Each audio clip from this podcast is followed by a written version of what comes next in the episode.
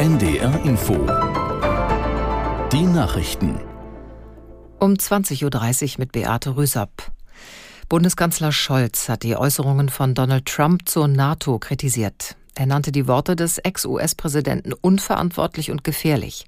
Niemand dürfe mit Europas Sicherheit spielen oder dealen. Trump, der für die Republikaner als Kandidat bei der Präsidentenwahl antreten will, hatte gesagt, er würde NATO-Partnern, die ihren finanziellen Verpflichtungen nicht nachkommen, keinen Schutz vor Russland gewähren. Bundeskanzler Scholz hat die Äußerungen von Donald Trump zur NATO kritisiert. Das ist eine Wiederholung, da machen wir doch gleich mal weiter. In Unterlüß in der Lüneburger Heide hat der Bau einer neuen Munitionsfabrik des Rüstungskonzerns Rheinmetall begonnen. Bundeskanzler Scholz und die dänische Ministerpräsidentin Frederiksen nahmen am symbolischen ersten Spatenstich teil. Aus der NDR Nachrichtenredaktion Thorsten Lange. Kanzler Scholz zeigte sich erfreut, dass Rheinmetall seine Produktion mit dem neuen Werk in relativ kurzer Zeit ausweiten will. Wörtlich sagte der Kanzler, man müsse wegkommen von der Manufaktur und hin zur Großserienfertigung. Dänemarks Ministerpräsidentin Fredriksen erinnerte daran, dass Europa sich selbst verteidigen und seine Munitionszusagen an die Ukraine einhalten müsse. In dem neuen Werk in Unterlüß will Rheinmetall vor allem Artilleriegeschosse herstellen. Dazu investiert das Unternehmen etwa 300 Millionen Euro, rund 500 Arbeitsplätze sollen entstehen. Deutschland, Frankreich und Polen wollen gemeinsam gegen russische Desinformation und Cyberattacken vorgehen.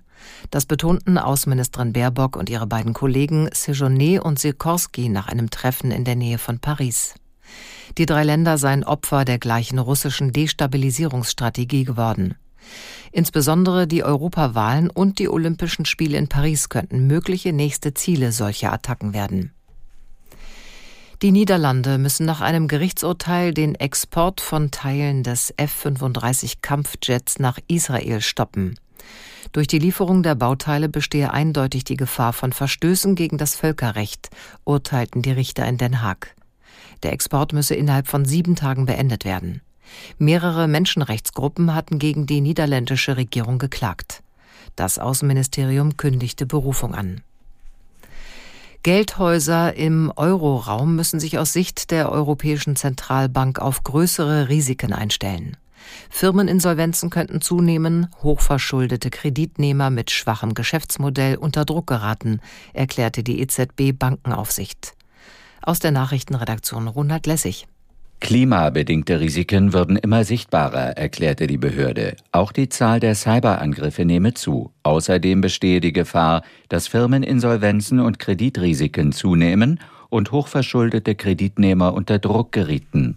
Es gebe bereits Anzeichen dafür, dass sich die Qualität der Vermögenswerte von Großbanken verschlechtere. In der Fußball-Bundesliga hat sich Mainz von Trainer Jan Sievert getrennt und will morgen bekannt geben, wer sein Nachfolger wird. Die Mannschaft ist Tabellenvorletzter. In der zweiten Liga muss HSV-Trainer Tim Walter gehen. Der Verein zog damit die Konsequenzen aus drei Heimniederlagen in Folge. Das waren die Nachrichten.